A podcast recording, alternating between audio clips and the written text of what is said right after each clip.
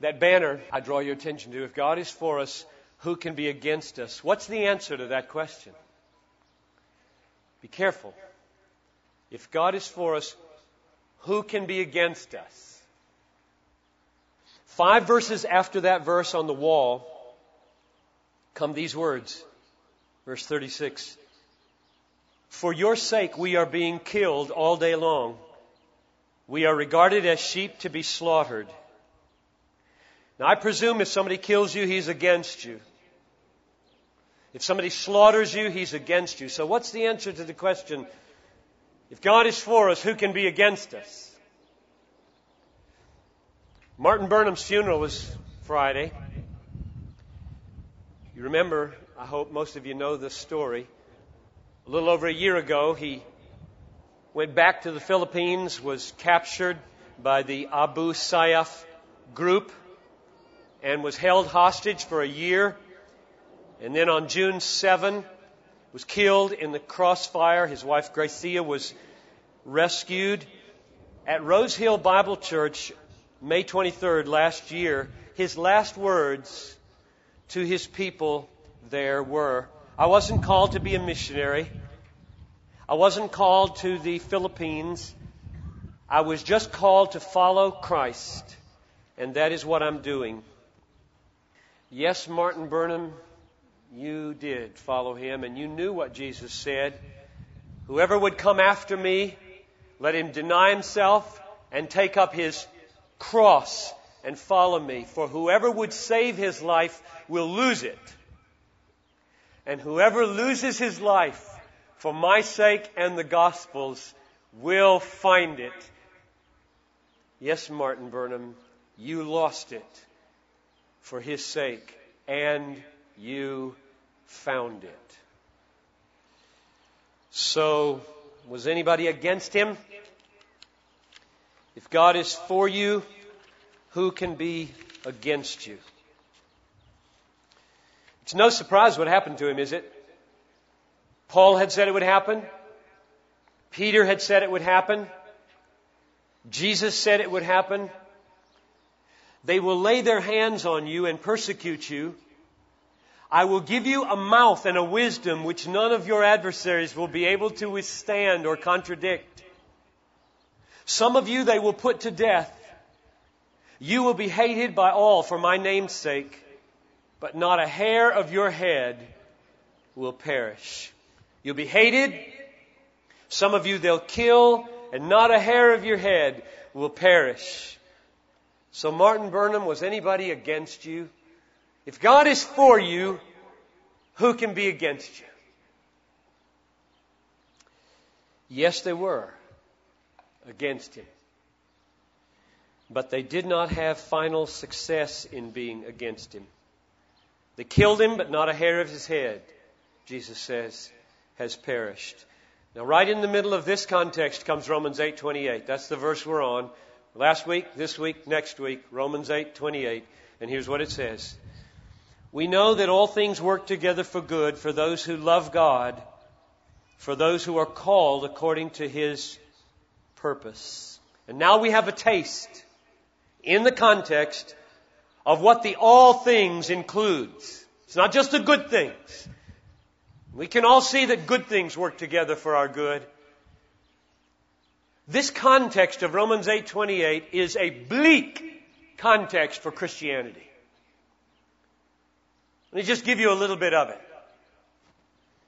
Romans chapter 8 verse 17. You will be glorified with Jesus if you suffer with Him. Verse 18. I regard the sufferings of this present time are not worth comparing to the glory that is to be revealed to us. Verse 20, this whole creation, including all of us, was subjected to futility. Verse 23, even we who have the first fruits of the Holy Spirit groan inwardly, waiting for our adoption, the redemption of our bodies. Verse 25, in this hope you were saved. Now hope that is seen is not hope. Why did he say that? Why did he say the obvious statement, hope that is seen is not hope? The reason is because when you're saved in hope, You can't see most of the evidences of your salvation. You still get sick, you still get cancer, things still break down, there's frustration, everything seems to go wrong, and so he has to say the obvious. If you're saved in hope, remember, you can't see it. You can't see it. All over this room, God's room, there are people dying. Very serious illnesses. People of whom the world is not worthy because of their attachment to Jesus Christ. And He hasn't broken in with the heaven reward and given them everything we long for now and will not get now. So the context of Romans 8:28 is a bleak context. In fact, jump ahead to verse what? 35 where it says, what shall separate us from the love of Christ? Shall tribulation or distress or persecution or famine or nakedness or peril or sword? So there it is. There's the context of Romans 8:28. Persecution, famine, nakedness, peril, sword, tribulation, distress. That's why we need verse 28 of Romans 8. It is a bleak context. Is anyone against us? Swords are against us. Distress is against us. Persecution is against us. And in this context, we hear all things, all this suffering, all this futility, all this bondage to decay, all this groaning, all this tribulation, distress, persecution, famine, nakedness, peril, sword, all of this works together for good for those who love God. That's the message of Romans 8 28. So back to the banner on the wall. If God is for you, who can be against you? Can anyone? Well, we have many adversaries, many enemies, many obstacles. There's lots of opposition. You try to do anything for Jesus, you'll, you'll find out how much of your stuff can break. How many pointless frustrations there seem to be.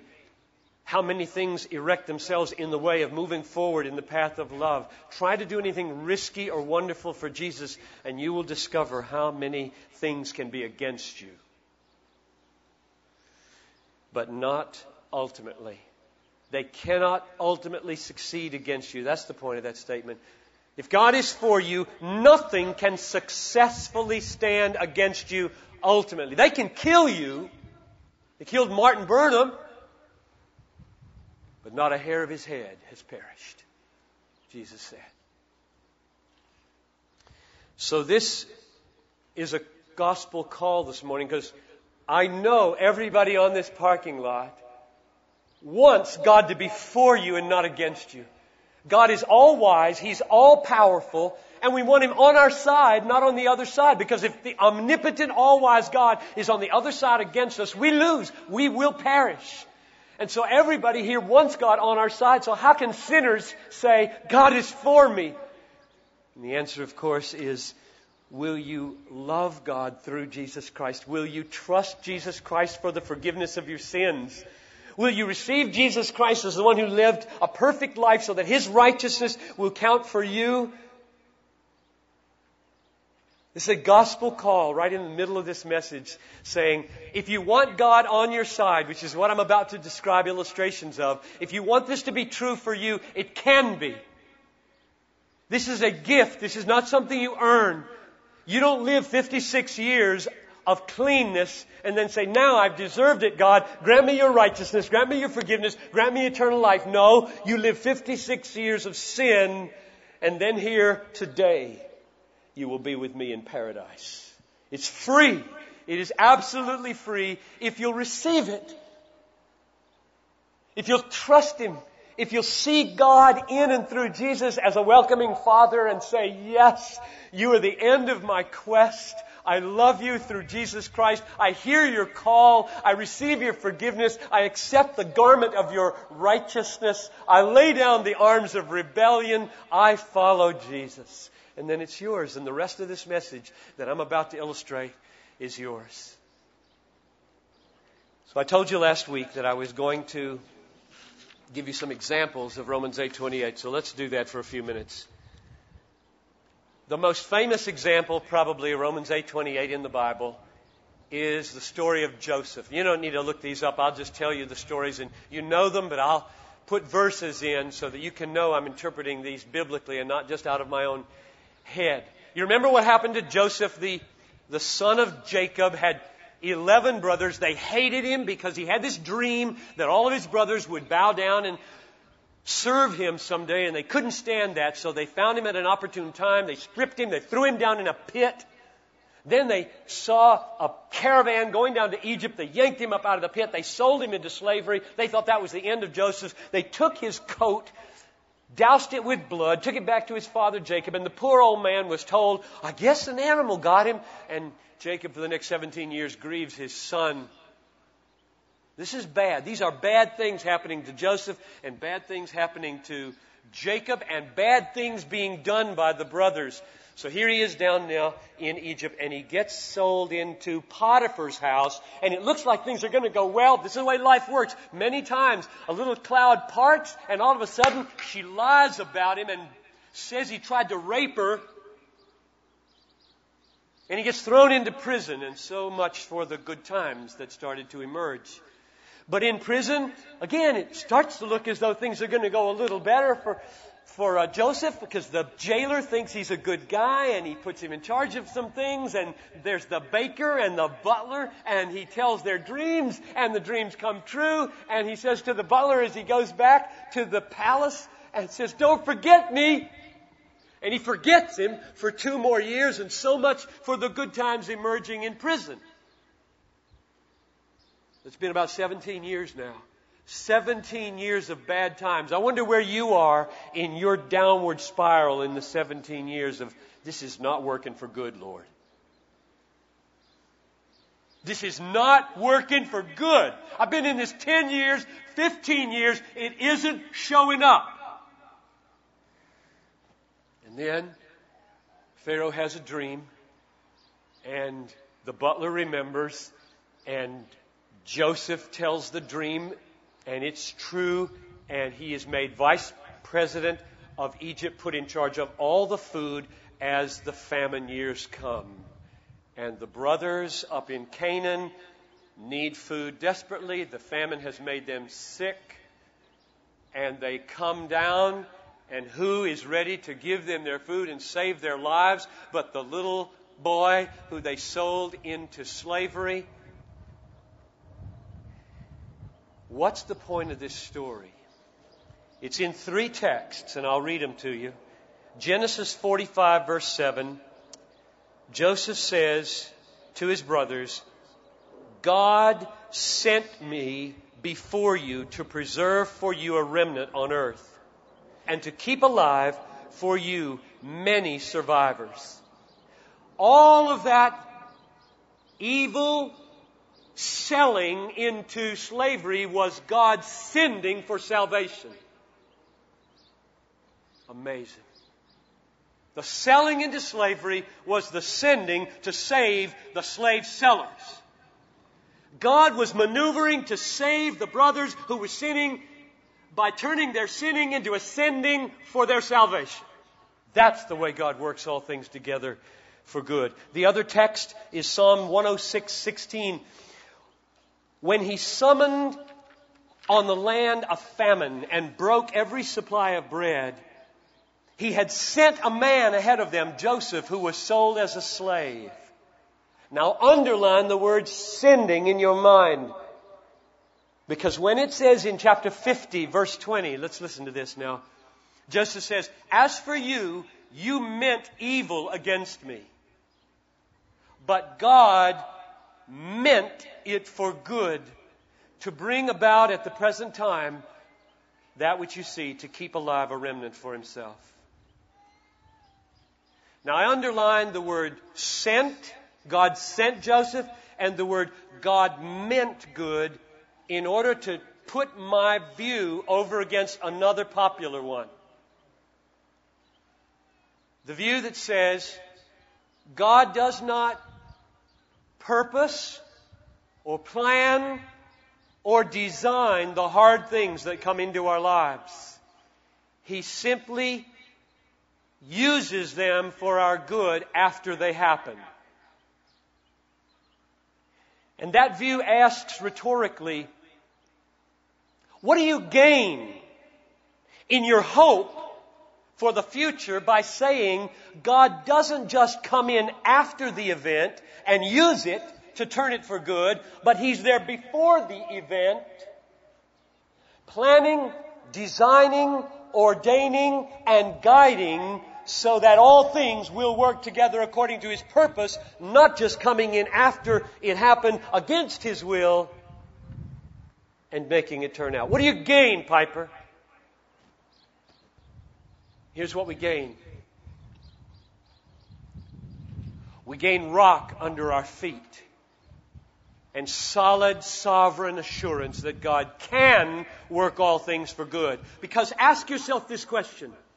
If God is in heaven watching all of this happen to Joseph and unable or unwilling to do anything about it, though he desperately wants to and cannot, what possible assurance could I have that when he boldly declares, I will now take this evil and on into the future manipulate all kinds of thousands of circumstances so that it works out for your good? To which you might want to say, well, if you are so powerful to work out all those future circumstances, how about a few past ones?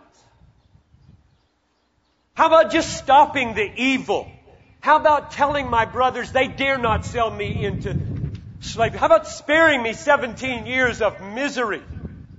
If you're so powerful to work all things together for my good in the future, if you can take this evil thing and make everything happen for my good, just back it up about 17 years. And do it then. In other words, what we get under our feet by believing that God sent Joseph and that he he ordained the selling of this boy into slavery that he might save the sellers. What we get is biblical faithfulness, because that's what the text says. And we get a confidence that God is sovereign before tragedy, and therefore He can and He will take tragedy and work it for our good.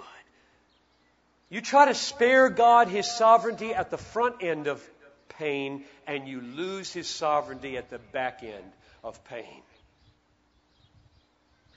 I want it before so that nothing happens to me apart from his gracious, merciful, and painful will, so that I can have it afterwards and know that he will keep me and get me to glory. Is not Joseph's experience a picture of the cross?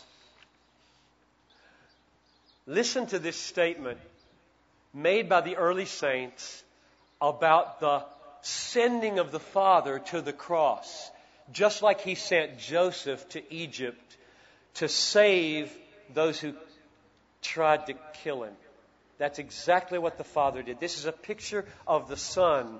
Are you going to say that God saw Jesus on the cross and said, Oh my, what will I do with this terrible event that has happened here that I did not ordain, did not plan, did not design, did not want to happen? Any of these sins that brought him to the cross, that's totally against my will, but now I will take it and make something good out of it. I will save the world. Listen to the way the Bible describes the sending.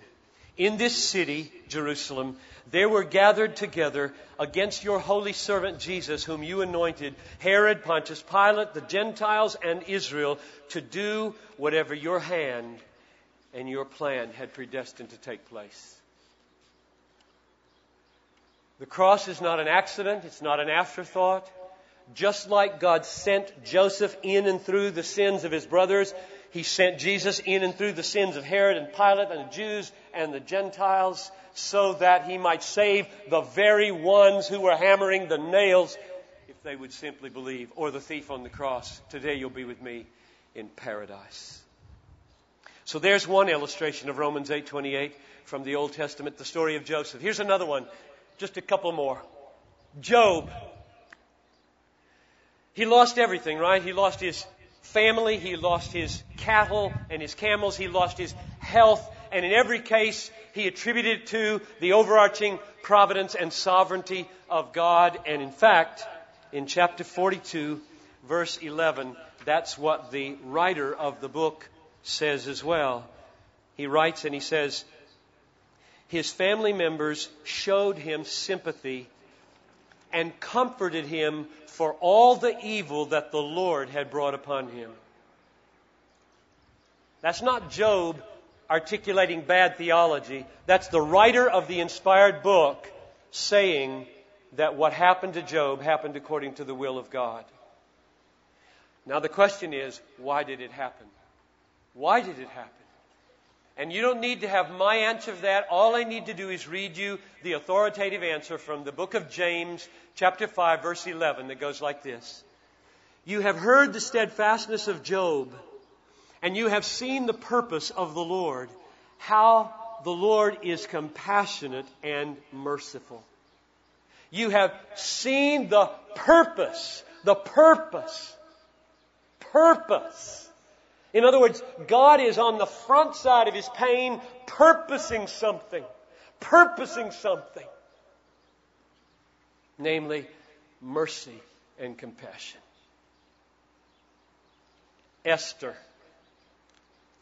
Here she is, a virgin, beautiful, more beautiful than anybody in the Babylonian kingdom. Vashti, the queen of King Ahasuerus, ticks him off. He says, I'm going to get rid of this queen of mine and get another queen. So he has a kind of beauty contest, and he chooses a Jewish, virgin, clean, kosher, young woman, and he's a defiled, pagan, unclean king. Sometimes we read this to say, oh, cool, Esther's chosen to be the queen. This is not a benefit. To be folded into this man's harem is not something a girl who is a Jewish believer wanted to happen. This was, in one sense, a tragedy for Esther. Hadassah. Why? Mordecai tells us why. It's exactly the same as Joseph. Mordecai said to her in a note, Is it not for such a time as this that you have come to the kingdom? Why? Because the Jews are about to be destroyed by Haman's wicked plan, and God has maneuvered to have a Joseph or a Jesus or an Esther in place to save his people. All things work together for God's people, and He maneuvers people into the most horrific circumstances at times in order to do His awesome saving work. Now, one illustration for the children especially. So if you're under 12, listen carefully now. Alright? We all know the story of Jonah. Alright?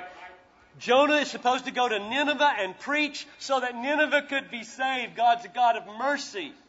He heads the opposite direction on a boat. Finally, it gets through to him. This is not a good idea. We're about to get swamped by the water. He confesses his sin. He tells them on the boat, I'm going to be thrown overboard if you want to, and then God will stop the storm. And they take him. They pray, Oh God, forgive us. They throw him overboard. Now, I don't know which is worse, to drown or to be digested in the belly of a fish. But I think being digested in the belly of a fish is probably worse than drowning. So a bad thing happened. To be swallowed whole by a big fish is a very bad thing. I do not want to be swallowed whole by a big fish. I would rather drown quickly. But you kids all know that when that fish swallowed Jonah, God did it. Because the text says, God appointed a great fish. Appointed. You're appointed. Fish, swallow it. And fish obey God. He swallowed Jonah, this fish did, and threw him up on the beach. And Jonah said, I get the message. And went to Nineveh. And the whole city repented God is in the business of saving people through Joseph types, Esther types, Jesus types, Jonah types, and it always goes bad for God people on the way to salvation. You think you're going to accomplish anything good for God without pain? Forget it. Whoever would come after me, let him deny himself and take up his cross and follow me. Well, maybe that's enough illustrations. I have others written down, but I think that's probably enough. The thorn on the flesh, Paul, his imprisonments in Rome, all of them he, he talked about working for good. So here's the point of the message. Let's just apply it in closing here now to unbelievers and believers. For unbelievers, the point of this message is this. Don't you want everything in your life, the horrible things and the good things, to work together in some inscrutable way that only God can figure out for your everlasting good. Don't you want that? In other words, you want God on your side. And if you want God on your side, the gospel of the Bible is see God in Jesus, hear the call of God, come to me all you who labor and are heavy laden, Receive freely the gift of forgiveness. Accept the garment of righteousness, which you don't have and you'll never have, so that you can be acceptable to God. And then rest in Him, and all things will work together for your good forever. It's an invitation. Let me say a final word for believers. I know that's most of you here, and I'm thrilled that it's most of you here. Oh, may God prevent you from responding to this message with passivity toward the devil, resignation toward evil, and a casual attitude toward American consumerism. As though I have said, oh, cool. Everything works together for me. I'll just succeed in business and I'll buy the nice house and I'll buy the nice extra house and I'll buy and I'll buy and I'll buy and I'll buy and I'll just receive and receive and the whole world can go to hell because all things is working together for my good. Oh God, I pray that this congregation would not respond to this message that way, but rather like this. Just like Tom Jones did in the prayer meeting on Friday morning. If you're here, Tom, don't mean to embarrass you, but he was sitting right here beside me, and he prayed something like this. He said, "Oh Lord, what I hear in Romans 8:28 is go to the hard place. Go to the hard place." That's right. That's the message of this verse. The message of this verse is take risks in the spreading of a passion for God's supremacy. The message of this verse is go to the hard place and do the hard thing in the cause of love. This verse is a call to spend yourself in the cause of Christ and His kingdom. This verse is a call to do something radical and crazy. I said that about several years ago, and I remember one of you came to me afterwards several years later and said, that was the morning when you said, do something radical and crazy. That was when I dreamed of the Lydia Fund. That was when I dreamed of adopting these new children. So I'm asking right now, Lord, as I say, is not Romans 8:28 a call to do something radical and crazy with your life? Isn't it to take Operation World, the book, and open it and start reading about the untold needs of the nations and dream men perhaps with your entrepreneurial bent and women with your hearts of intelligent and creative compassion. Dream a dream for your life that is more than making money and being comfortable in the suburbs. Dream a dream because whatever love costs, it will be huge. And this text says, no matter the cost, all the costs work together for your good. Oh, that there might be 2,500 dreams dreamed in these next years. A hundred new ministries created. A hundred new missionaries sent a hundred new ideas of how to get into the city and make a difference for Jesus. Oh, let yourself dream because if you have a promise from an omnipotent God, everything works together for your good. Nothing can stop you. Just don't play games with God by padding your life, moving toward comfort instead of toward need. Move toward need, not comfort. Spend your little life. It is so short. Then comes the judgment. You'll give an account for every minute. And oh, how glad you will have been if you ventured all on the promise. All things work together for those who love God and are called according to his purpose. Father, I beg of you that from the back to the sides to the front, the Spirit would move on this congregation. May every person, whether they came believers or unbelievers, say in their heart, I take my stand on Jesus. I rest in Jesus. I bank on Jesus. I don't care what it costs at work.